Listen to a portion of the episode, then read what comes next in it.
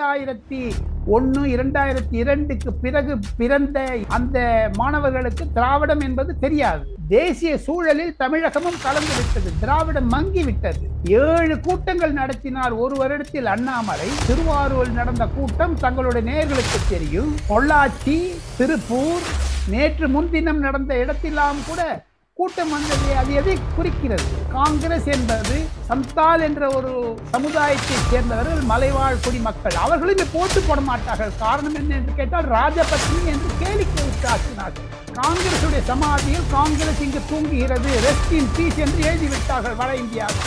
நரேந்திர மோடி அவர்கள் எழுபத்தி ஓரு வயதானாலும் ஒரு பிளாஸ்டிக் சேர் மேலே ஏறி நின்று கொண்டு அண்ணா யூனிவர்சிட்டி மாணவர்களை வாழ்த்தினாரே அதுதான் சிகரம்.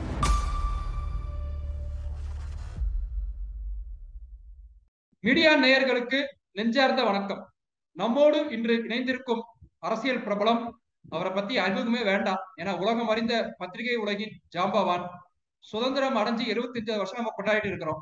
இந்த நேரத்துல அந்த சுதந்திரத்தை பாராளுமன்ற மைய மண்டபத்துல தான் நம்முடைய பாரதத்தின் முதல் பிரதமர் நேருஜி அறிவிச்சாரு. அந்த இடத்துல நிறைய செய்திகள் சேகரிச்சவர் எல்லா பிரதமர்களுடனும் அதாவது எல்லா பிரதமர்களுடையும் ரொம்ப நெருங்கிய தொடர்புல இருந்தவர். அது பாஜகவோ காங்கிரஸோ எந்த கட்சியா இருந்தாலும் இவருக்கு நண்பர்கள் அதிகம். நமக்கு இவர் கொடுக்கிற தகவல்கள் சுட சுட இருக்கும். நம்மோட இணைந்திருக்கின்றார். அவரை வரவேற்பதில் மிகுந்த மகிழ்ச்சி அடைகின்றோம். வணக்கம். நல்லா இருக்கீங்களா? நல்லா இருக்கேன் நல்லா இருக்கேன். சௌக்கியமா இருக்கேன். எங்களோட இணைஞ்சதுக்கு ரொம்ப சந்தோஷம். மீடியா நேயர்களுடன் சேருவதில் அவர்களுடன் என்னுடைய கருத்துக்களை பரிமாற்றிக் கொள்வதில் நான் மற்றற்ற மகிழ்ச்சி அடைகிறேன். பாரத பிரதமர் நம்ம தமிழகத்துக்கு வந்திருந்தாரு. அது திமுகவோட ரொம்ப நெருக்கம் காட்டினாரு. அதனால அரசியல கூட்டணியில மாறுபாடு ஏற்படும். ஏதாச்சும் இந்த கூட்டணி இப்படி ஆகும் அப்படி ஆகும்னு ஆர்வங்கள் சொல்றாங்க. அதை பத்தி உங்களுக்கு தெரிஞ்ச தகவல்கள் சொல்லுங்க. நரேந்திர மோடி என்பவரை குறைத்து மதிப்பிட்டார்கள் நரேந்திர மோடிக்கு ஒரு முறை அவர் அவமானப்பட்டால் அவருடைய மனதில் அது நீண்ட நாள் இருக்கும். எப்பொழுது? பெரியவர் கருணாநிதி அவர்களை கோபாலபுரம் சென்று பார்த்து ஒரு மாதத்திற்குள்ளேயே கோபேக் என்று கருப்பு கொடி காண்பித்தாரோ மு க ஸ்டாலின் அவரை மறக்க மாட்டார். நரேந்திர மோடி. அவருடன் ஆயிரத்தி தொள்ளாயிரத்தி தொண்ணூத்தி ஐந்திலிருந்து குஷாபாவ் தாக்கரேயும் ஜனா கிருஷ்ணமூர்த்தியும் பாஜகவினுடைய தலைவர்களாக இருந்த பொழுது அவர் பொதுச் செயலாளராக இருந்தார். அப்பொழுதிலிருந்து நான் அவரை நன்கு அறிவேன். அவரை நான் புரிந்து கொண்ட மட்டும் திமுகவுடன் என்றும் போக மாட்டார். அதை பற்றி ஆருடங்கள் அல்ல ஜோசியங்கள் அல்ல பற்பல அரசியல் நோக்கர்கள் கருதினாலும் அது நடக்கவே நடக்காது. திமுக தான் பாஜகவின் எதிரி நம்பர் ஒன் என்று இருபத்தி எட்டாம் தேதி மாலை இரவு ரேதர் பத்தரை மணிக்கு மேல் பாஜகவினுடைய சீனியர் தமிழக தலைவர்களுடன் பேசிய போது கூட அதைத்தான் நரேந்திர மோடி குறிப்பிட்டார். காரணம் என்ன என்று கேட்டால் தத்துவ ரீதியில் சித்தாந்த ரீதியில் திமுக என்பது ஒரு வட புருவம் பருவம். இந்த வந்து தெற்கு extreme corner north and south pole என்று சொல்வார்களே அது மாதிரி. ஆக திமுகவுடன் பாஜக என்றும் சேரவே சேராது. இது காங்கிரஸ்க்கு ஒரு கலக்கத்தை ஏற்படுத்துமா? முதல்வரும் பிரதமரும் நெருக்கி இருக்காங்களே நம்மளை கலட்டி விட்டுருவாங்களோ அப்படின்னு? காங்கிரஸ் இருந்தா தானே கலக்கத்தை ஏற்படுத்தது. காங்கிரஸ் எங்க இருக்கு? திமுகவினுடைய திமுகவினுடைய ஒரு அவருடைய அனுமதியுடன் நான் மரியாதையாக சொல்லுகிறேன். அவர்கள் கொடுத்த உதவியுடன் பச்சையாக சொல்ல போனால் அவர் போட்ட பிச்சை. காங்கிரஸ் என்பது தமிழகத்தில் மட்டும் ஜேஎன்யூ டீ கடை மற்றும் தமிழக ஊடகங்களில் தான் இருக்கிறதே தவிர காங்கிரஸின் மறைந்து போய் ஜெயராம் ரமேஷே சொல்லிட்டாரு. ஐசியூல இருந்தது it has got is own டெத்னுட்டு so அதை பத்தி நீங்க கவலைப்படுறீங்க? இங்கு இங்கு உறங்குகிறார். ஹே ராம் என்று இருக்கிறதோ இல்லையா மகாத்மா காந்தியினுடைய சமாதியில்? அந்த மாதிரி காங்கிரசுடைய சமாதியில் காங்கிரஸ் இங்கு தூங்குகிறது. ரெஸ்ட் இன் பீஸ் என்று எழுதி விட்டார்கள் வட இந்தியாவில். வட இந்தியாவில் காங்கிரஸ் என்பது ஜீரோ சைஃபர் இப்ப நீங்க சொன்ன மாதிரி காங்கிரஸ்க்கு எதிர்காலமே இல்ல. ஆனா வரக்கூடிய தேர்தல்ல தமிழகத்துல இருந்து ராகுல் காந்தி போட்டியிடலாம். அதன் மூலயமா ஒரு உறுப்பினர் ஆகலான்ற மாதிரி ஒரு பேச்சு இருக்குது. அது காரணமா இருக்குமா? இந்திய இந்திய ஜனநாயகத்தில் குறிப்பாக தமிழகத்தில் யார் வேண்டுமானாலும் கனவு காணலாம். அது தவறே கிடையாது. அவர் அமேதியை விட்டு வயநாடு சென்றார். வயநாடுவை சென்று விட்டு இப்பொழுது நாகர்கோவில் வந்தாலும் ஆச்சரியப்படுவதற்கில்லை.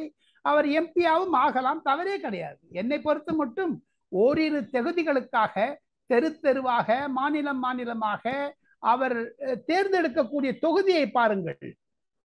ஒரு குறிப்பிட்ட சமுதாயத்தினர் அதிகமாக இருக்கக்கூடிய தொகுதியில் தான் அவர் செல்கிறார். பெரும்பான்மை சமுதாய இடத்திற்கு அவர் செல்ல மாட்டார். ஆக மொத்தம் அவரே சிறுபான்மையராகிவிட்ட பிறகு என்னை பொறுத்த மட்டும் ஓம் பிரகாஷ் காங்கிரஸ் என்பது இந்திய அரசியலிலிருந்து ஒதுக்கப்பட்டது. இன்னும் ஒரு அஞ்சு அஞ்சு பேர் அப்படி அப்படியே ஜம்ப் பண்ணலாமே தவிர ஆல் இந்தியா லெவல்ல அதற்கு காரணம் என்ன என்று கேட்டால் மீண்டும் யோகி ஆதித்யநாத் உத்தரப்பிரதேசத்தில் ஜெயிச்சதும் அகிலேஷ் யாதவ் மாயாவதி தோற்றதும் காங்கிரஸ் அங்கு இருக்கக்கூடிய மேலவையில் ஒரு எம்எல்சி எம்எல்சி கூட கிடையாது அங்க. மேற்கு வங்காளத்தில் கிடையாது. மத்திய பிரதேசத்தில் ஏழு எட்டு பேர் இருக்காங்க. பாதி பேர் இங்க வந்துட்டாங்க. எந்த ஊர்ல இருக்கு? நீங்க சொல்லுங்க பாப்போம். உத்தரப்பிரதேசிலும் கிடையாது. அது ஒரு பெரிய எங்குமே கிடையாது. இந்தியாவிலே கிடையாது. எங்கேயோ இருக்கு ரெண்டு மூணு பத்திரிகைகளிலும் தமிழக ஊடகங்களிலும் தான் இந்த தினத்தந்தி புதிய தலைமுறை போன்ற ஊடகங்கள் தான் இருக்கின்றன இப்படி பண்ணிட்டு இருப்பாங்க. அத்தோட சரி. இப்ப பாராளுமன்றத்துல காங்கிரஸ் மிகப்பெரிய அளவுல தர்ணா போராட்டம் பண்ணிட்டு இருக்காங்க. நம்ம தமிழக எம்பிக்கள் கூட சஸ்பெண்ட் ஆயிருக்காங்க. அது எப்படி அது? அது அது இப்போ பாராளுமன்றத்தில் இருக்கக்கூடிய ஜனநாயகம் அது. காரணம் என்ன என்று கேட்டால் பாராளுமன்றத்தில் செய்ததாலோ அல்லது சோனியா காந்தி அம்மையார் ஸ்மிருதி இராணியை டோன்ட் டாக் டு மீ என்று சொன்னதாலும் காங்கிரஸ் வளர்ந்து விடுமா? ட்ரிபிள் தலாக் நரேந்திர மோடி கொண்டு வந்தாரே சென்ற இரண்டாயிரத்தி பத்தொன்பதில் சட்டமாக அதன் மூலமாக பற்பல முஸ்லிம் இளைஞர்கள் பெண்மணிகள் அவர்களுக்கு சுதந்திரம் கிடைத்தது. முஸ்லிம் பெண்மணிகள் விலகினார்கள் காங்கிரஸில் இருந்து பாஜக பக்கம் வரவில்லை என்றாலும் பாஜகவில் சில பெண்மணிகள் கண்டிப்பாக வந்திருக்கிறது எது இருப்பு என்னை பொறுத்து மட்டும் ஓம் பிரகாஷ் குறிப்பிட்ட ஒரு சமுதாயத்தினர் பலர் காங்கிரஸை விட்டு விலகிவிட்டனர். ஆக மொத்தம் நாடாளுமன்றத்தில் பேசுவதாலோ இல்ல பத்திரிகையில் வளருவதாலோ ஆர்கனைசேஷன் என்ன இருக்க போகிறது? இப்பொழுது முர்முரு ஜனாதிபதி அம்மையார் அவர்களை அவமானப்படுத்தியதில் ஆதிவாசி எட்டு பர்சன்ட் இருக்காங்க நார்த் இந்தியாவில் நான் மீடியா நேயர்களுக்கு சொல்லிக் கொள்வதில் ஆசைப்படுகிறேன்.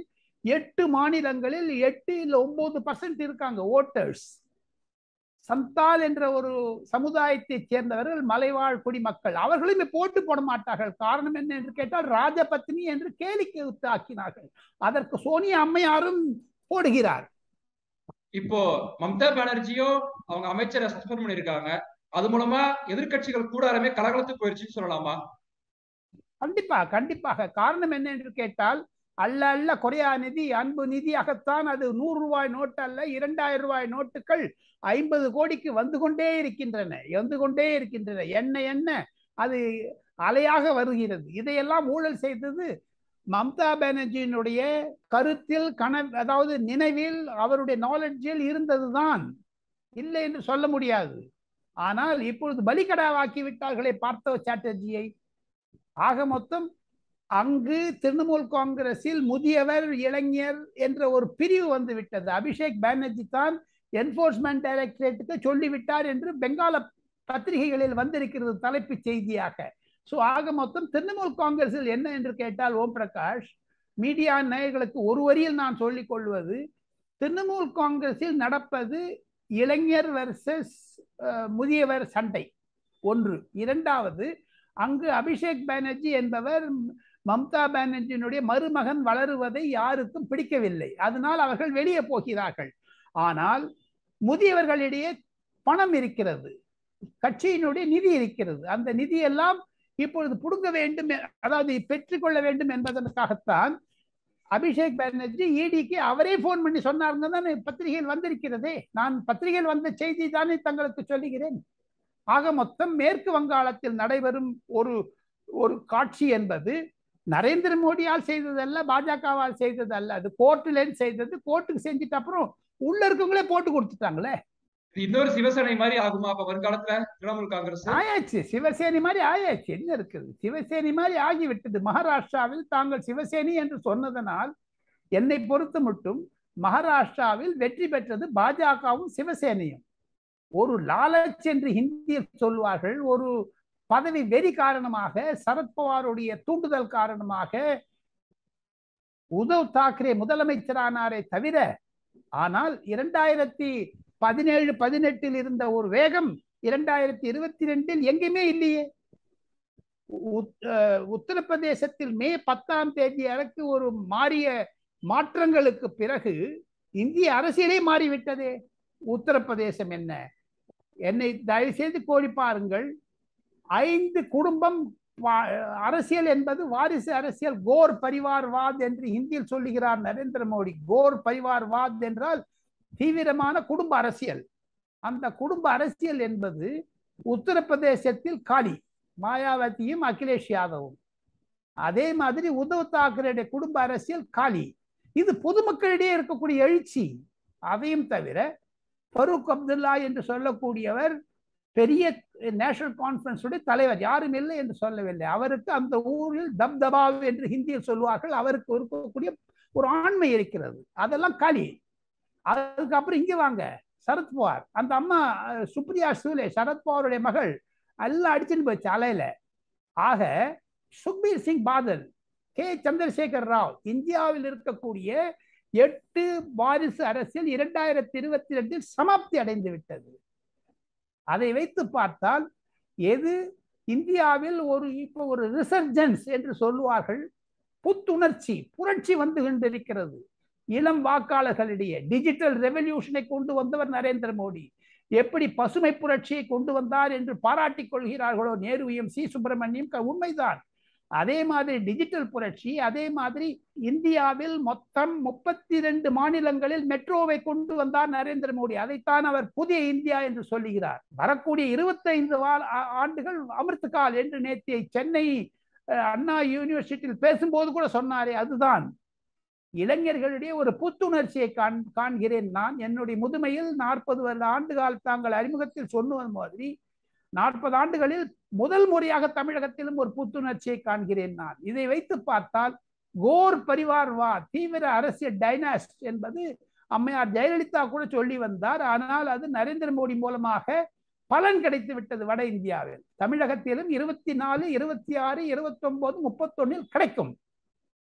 அதுக்கு நம்ம தமிழக பாஜக தலைவர் காரணமா இருப்பாரா? அது காரணம் தானே. இது நேத்தி நடந்த ஒரு மீட்டிங்லயே பிரைம் மினிஸ்டர் சொல்லியிருக்காரு நான் ஒரு புது உணர்ச்சியை காண்கிறேன் என்று தானே சொல்லி இருக்கிறார் அங்க இருக்கக்கூடிய கோர் கமிட்டி பிஜேபி மீட்டிங்ல கூட அதானே சொல்லி இருக்கிறார் அதைத்தானே இப்ப வந்து அண்ணாமலை செய்வதெல்லாம் நரேந்திர மோடி சொன்னதைத்தானே அவர் செய்கிறார். ஆக அகில இந்திய அளவிலேயே ஒரு பெரிய மாற்றம் வந்து விட்டது தேசிய சூழலில் தமிழகமும் கலந்து விட்டது. திராவிடம் மங்கி விட்டது. திராவிடம் என்பது காங்கிரசிற்கு எப்படி நான் சொன்னேனோ காலி டப்பா என்று அதே மாதிரி இன்னும் ஒரு பத்து வருடங்களில் திராவிடம் என்பது மலிந்து விட்டது. சாஃப்டன் ஆயிடுத்து. அந்த ஹார்ட் பொசிஷன் சாஃப்டன் ஆயிடுத்து. ஆனா தமிழக அரசியல் சூழ்நிலையை பொறுத்த வரைக்கும் திராவிட கட்சிகள் தான் டாமினேட்டிங் ஃபோர்ஸா இருக்குது. அந்த சூழ்நிலை நம்ம மாத்த முடியுமா? இருக்கு இருக்குத்தானே இருக்கு. இப்ப மாறலையா ஏழு கூட்டங்கள் நடத்தினார் ஒரு வருடத்தில் அண்ணாமலை. ஏழு கூட்டங்கள் திருவாரூரில் நடந்த கூட்டம் தங்களுடைய நேர்களுக்கு தெரியும். பொள்ளாச்சி திருப்பூர் நேற்று முன்தினம் நடந்த இடத்திலாம் கூட கூட்டம் வந்தது அது எதை குறிக்கிறது? இளைஞர்களிடையே இரண்டாயிரத்தி ஒன்று இரண்டாயிரத்தி இரண்டுக்கு பிறகு பிறந்த இளம் மாணவர்கள் அந்த மாணவர்களுக்கு திராவிடம் என்பது தெரியாது. அவர் கண் முன்னால் இருப்பது யூடியூபும் வாட்ஸ்அப் மொபைல் போன் அந்த மொபைல் போனில் வரக்கூடிய டிஜிட்டல் ரெவல்யூஷன் அதைத்தானே நரேந்திர மோடி கொண்டு வந்தார்? அதைத்தானே டிஜிட்டலைசேஷன் மூலமாக இந்தியாவிலேயே மாபெரும் புரட்சியை கொண்டு வந்தார் ஊசி புரட்சியை கொண்டு வந்தார். அதே மாதிரி ஒரு உலகத்திலே இல்லாத சாதனையை ஒரு வருடத்திற்குள் ஊசியை கண்டுபிடித்து இருநூறு கோடி இருநூத்தி பன்னெண்டு கோடின்னு இன்னைக்கு வந்துடுச்சு as we talk two hundred and twelve குரோர்ஸுக்கு ஓட்டு ஊசி போட்டாச்சு. அது சாதனை அல்லவா அது? நம்ம ஊர்ல கூட கேட்டாங்களே திருமாமலவன் எலிக்கு போடுறேன்னு. முரசொலி மாறனுடைய மகன் தயாநிதி மாறன் பேசினாரே நாடு நாடாளுமன்றத்தில் அது என்ன ஆச்சு அது? அவர் ஊசி போட்டு கொண்டாரா? கேட்க மாட்டார்களா? தமிழகத்தில் மாறுதல் வருகிறது என்பதை பொதுக்கூட்டம் மூலமாக தெரிந்து கொள்ள முடியும் தாங்கள். எப்பொழுது தங்களுக்கு உடல்நிலை சரியில்லையோ எனக்கு உடல்நிலை சரியில்லையோ தெர்மாமீட்டர் வச்சுட்டு மீட்டர் பார்ப்பாங்க. ஒரு மீட்டர் இப்பெல்லாம் அது ரொம்ப அட்வான்ஸ் ஆயிடுச்சு. அதுல நூத்தி ரெண்டு தான் உங்களுக்கு ஜுரம் மருந்து கொடுப்பாங்க. தமிழகத்தில் நூத்தி ரெண்டு இல்ல நூத்தி நாலு ஜுரம் வந்து விட்டது திராவிடத்தை பார்த்து. அந்த தெர்மாமீட்டர் மூலமாக இளைஞர்கள் கூட்டம் சேருகிறார்களே அண்ணாமலைக்கும் மோடிக்கும். மோடியின் பெயரில் தானே அண்ணாமலைக்கு கூட்டம் சேருகிறது? தமிழகத்தில் கண்டிப்பாக மாறுதல் வரும். இருபத்தி ஆறு முப்பத்தி ஒன்னில் பாருங்களேன். நான் இருக்கிறேனோ இல்லையோ தாங்களுடைய வாழ்க்காலத்தில் கண்டிப்பாக அது மாறுதலை பார்ப்பீர்கள். நீங்க அடிக்கடி சொல்லுவீங்க தமிழகத்துக்கு தொடர்ந்து மத்திய அமைச்சர்களும் பிரதமர்களும் வருவாங்க நலத்திட்டங்களை அறிவிப்பாங்க அப்படின்னு. அதை கேட்டார் தான் நடந்துகிட்டே இருக்குது. அடுத்து எப்ப வருவாரு? அடுத்த என்ன விஷயம் நடக்க போகுது தமிழ்நாட்டுல? கோயம்புத்தூருக்கு நவம்பர் மாதத்திலும் திருச்சிக்கு மதுரைக்கும் அடுத்த ஓரிரு மாதங்களிலும் பிரதமர் வர இருக்கிறார் என்பதுதான் எனக்கு கிடைக்கக்கூடிய தகவல்கள். அதையும் தவிர மதுரையில் ஜிஎஸ்டி கவுன்சில் கூட இருக்கிறது அடுத்த மா அதாவது ஆகஸ்ட் மாதம் இன்று இருபத்தி ஒன்பது முப்பது தேதி ஆகிவிட்டது. இன்னும் ஓரிரு நாட்கள் அந்த அறிவிப்பு வரும். மதுரையில் முப்பது பாஜகவினுடைய மூத்த தலைவர்கள் பல்வேறு மாநிலத்திலிருந்து வர இருக்கிறார்கள். அப்பொழுது கட்சி வளரும் பற்பலர் பார்ப்பார்கள். அங்கிருக்கு சத்தீஸ்கர் ராஜஸ்தான் மத்திய பிரதேஷ் ஒடிசா மற்றும் ஜார்க்கண்ட் போன்ற மாநிலங்களிலிருந்து மதுரை மீனாட்சி அம்மனை தரிசித்து அந்த ஜிஎஸ்டி கவுன்சிலில் பேச இருக்கிறார்களே அந்த முப்பத்தி முப்பது நிதி அமைச்சர்கள் பாஜகவினர் முப்பது மாநிலங்களில். அது மாபெரும் சாதனை அல்லவா? அதன் மூலமாக தாங்கள் பார்த்தீர்களே ஆனால் அந்த வரக்கூடிய ஜார்க்கண்டினுடைய நிதி அமைச்சரும் சரி உத்தரப்பிரதேச நிதி அமைச்சரும் எங்கிடம் சொன்னார்கள் நாங்கள் ராமேஸ்வரம் சென்று அந்த ராமேஸ்வரத்திற்கு கொண்டு போய் மத்தா டேக்னாக மேரா பித்ருக்கு சார்ந்து கரனாக என்ன என்ன அர்த்தம் கேட்டீங்கன்னு அங்க தலை வணங்க வேண்டும் ராமேஸ்வர நிதி நதியில். அங்கு என்னுடைய பெரியோற்றுகளுக்கு பெற்றோர்களுக்கு தர்ப்பணம் அர்க்கியம் விட வேண்டும் என்று என்னிடம் சொன்னார்கள். அப்பொழுதுதான் கட்சி வளரும் ஓம் பிரகாஷ். கண்டிப்பாக. ஆக மொத்தம் இதையெல்லாம் வைத்து பார்த்தால் நாம் ஒன்றும் ஒரு ஒரு ஒரு பிரச்சாரத்தை எப்படி பார்க்க வேண்டும் என்றால் இன்று இருக்கக்கூடிய சூழ்நிலையில் நாட்டிற்காக தன்னை அர்ப்பணித்த நரேந்திர மோடி இருக்கிறாரே இரவு பகல் காணாமல். உதாரணத்திற்கு சொல்ல வேண்டும் என்றால் இருபத்தி எட்டாம் தேதி காலை நேற்று முன்தினம் அகமதாபாத்தில் இருந்தார். சென்னை வந்தார். சென்னையில் தங்கியிருந்த பிறகு நேற்று காலை அகமதாபாத் சென்றார் மீண்டும். காரணம் என்ன என்று கேட்டால் அங்கே இன்டர்நேஷனல் ஸ்டாக் எக்ஸ்சேஞ்ச் ஒன்று ஓப்பன் பண்ணாங்க. ஏற்கனவே தேதி கொடுத்துட்டாங்க. இன்டர்நேஷனல் செஸ்ஸுக்கு தேதி கொடுத்துட்டாரு. அதனால அவர் அலைந்தார். அதையும் தவிர தங்களுக்கு ஒரு வேண்டுகோள் மீடியா நேயர்களுக்கு புரிதலுக்காக நரேந்திர மோடி அவர்கள் எழுபத்தி ஓர் வயதானாலும் ஒரு பிளாஸ்டிக் சேர் மேலே ஏறி நின்று கொண்டு அண்ணா யூனிவர்சிட்டியுடைய மாணவர்களை வாழ்த்தினாரே அதுதான் சிகரம். அப்படிப்பட்டவர் ஒரு நொடி கூட ஓய்வு பெற்றதே கிடையாது. சுற்று பம்பர மாதிரி சுட்டு கொண்டிருக்கிறார். தேனி மாதிரி சுட்டி கொண்டிருக்கிறார். அதனால் தானே ஊக்கம் இருக்குது அண்ணாமலையை பார்த்தும் மோடியை பார்த்தும் தமிழகத்தில் இருக்கக்கூடிய இளைஞர்கள் குறிப்பாக எனக்கு இந்த டைரக்ட் மெசேஜில் வாட்ஸ்அப்லையும் சரி ட்விட்டர்லையும் குறைந்தது ஒரு நாளைக்கு மூணு நாலு மெசேஜ் வருதுங்க ஓம் பிரகாஷ். அதை வைத்து பார்த்தாலே மகிழ்ச்சி அடைகிறேன். காரணம் என்ன என்று கேட்டால் இளைஞர்களிடம் மாணவர்களிடம் மாணவர்களிடம் அது ஒரு உத்துணர்ச்சி இருக்கிறது அவர் செய்வது அந்த சித்தாந்தத்தை அடிப்படையாகத்தான் வைத்து சொல்லுகிறார் செய்கிறார். இவ்வளவு நேரம் எங்களோட இணைந்து எங்களுடைய நேயர்களுக்காக நிறைய விஷயங்கள் பரிமாறிக்கொண்டீர்கள் உங்களுடைய உடம்பு சில நேரத்திலையும் எங்களுக்காக வந்திருந்தீங்க. ரொம்ப சந்தோஷம். மிக்க மகிழ்ச்சி. நன்றி. ரொம்ப நன்றி. ரொம்ப நன்றி. தேங்க்யூ